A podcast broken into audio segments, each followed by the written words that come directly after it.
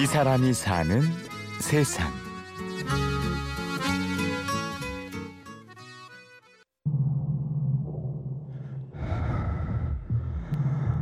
터질 듯한 심장. 휘청이는 다리. 시퍼렇게 멍든 두 눈.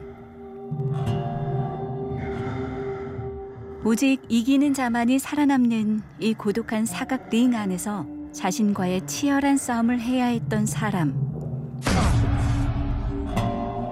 복싱이라는 거는 이게 일방적으로 상대한테 맞거나 그 공포감을 느낄 수가 있지만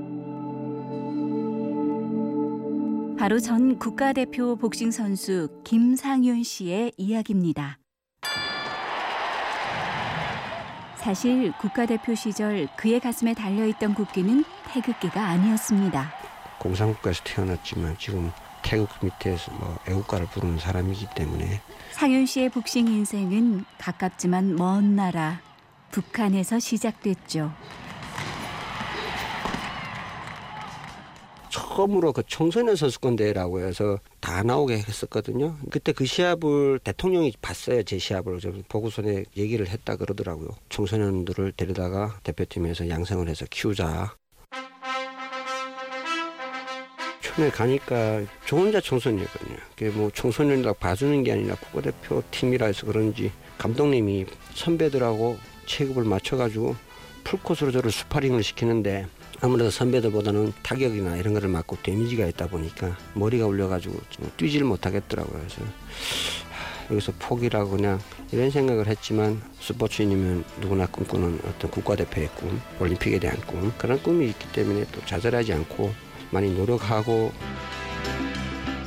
제 체급에서 저는 48kg를 뗐었는데 그때 그 당시 나라에서는 제가 6년 동안 체급을 석권하고 있었고 그 김일성 영예 등록 표창이라고 거의 호적에 올라가는 수준의 표창이 있거든요. 그것도 뭐 16세에 받았었거든요. 보통 16세에 받기가 어려운데 어린 나이에 청소년 1호 국가대표라는 타이틀로 모두에게 인정을 받았던 상윤 씨. 하지만 실력보다는 출신 성분이 중요한 북한에서 그는 한계를 느낄 수밖에 없었습니다.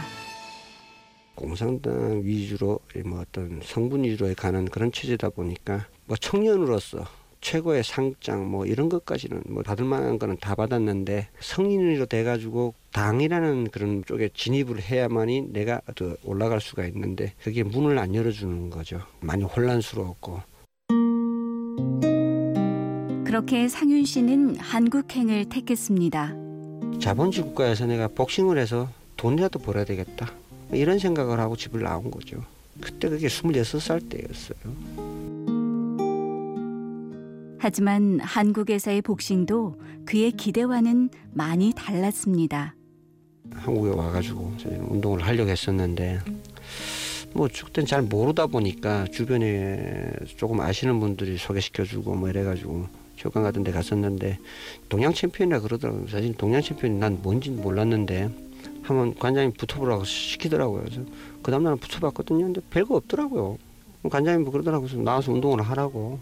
그래서 그 동양 챔피언이라는 그 형이었는데 그분한테 좀 물어봤어요. 한 일주일에 한 번씩 시합이 있냐고 하니까. 자기도 시합하면 이제 1년이 넘었다고 그러더라고요. 제가 생각하는 스포츠는 아니더라고요. 링 위에서 상대와 싸우기 위해 온 한국이었지만 그는 먹고 살기 위해 세상과 싸워야 했습니다. 운동만 할 수는 없단 말이에요. 나도 그 의식주는 해결해야 된, 된단 말이에요. 그래서 안 되겠다 싶어가지고 사실은 그래서 운동을 제가 접었죠. 편견이나 이런 것들은 사실은 많아요. 많은데 저는 웬만하면 그런 것 때문에 상처를 안 받으려고 하는 게 한민족이지만 이제는 뭐 한 60년이 넘게 갈라져 살다 보니까 차이가 있기 때문에 이상하게 보는 게 맞는 거거든요. 상윤 씨는 지금 일산에 있는 작은 체육관에서 복싱을 가르치고 있습니다. 또 소외계층 청소년들을 대상으로 복싱과 호신술을 무료로 지도하고 있죠. 이제 그가 선수로서 링 위에 오르는 것을 보긴 힘들겠죠. 하지만 상윤 씨에겐 여전히 복싱에 대한 꿈이 있습니다. 그렇지. 체육관 다니는데 뭐하러 힘들게 공부까지 하냐 너는 그냥 체육관하고 애들 가르치면 좋지 않냐 뭐 이렇게 얘기하는데 제가 키운 제자들 데리고 올림픽을 갔을 때 음, 국가가 다른 태국 마크를 달고 마주 봤을 때 당신들이 버린 사람이 적대 국가에서 내가 애들 키워가지고 올림픽 데리러 나왔습니다. 그게 이루어지기를 바라면서 제가 복싱을 계속 할 수 있었고 뭐 지금까지 하고 있는 것 같아요. 외로운 자신과의 싸움, 복싱, 그리고 삶. 상윤 씨의 게임은 아직 끝나지 않았습니다. 인생의 끝. 마지막 벨이 울릴 때까지 이를 악물고 수많은 잽을 날리며 포기하지 않을 겁니다. 이 사람이 사는 세상.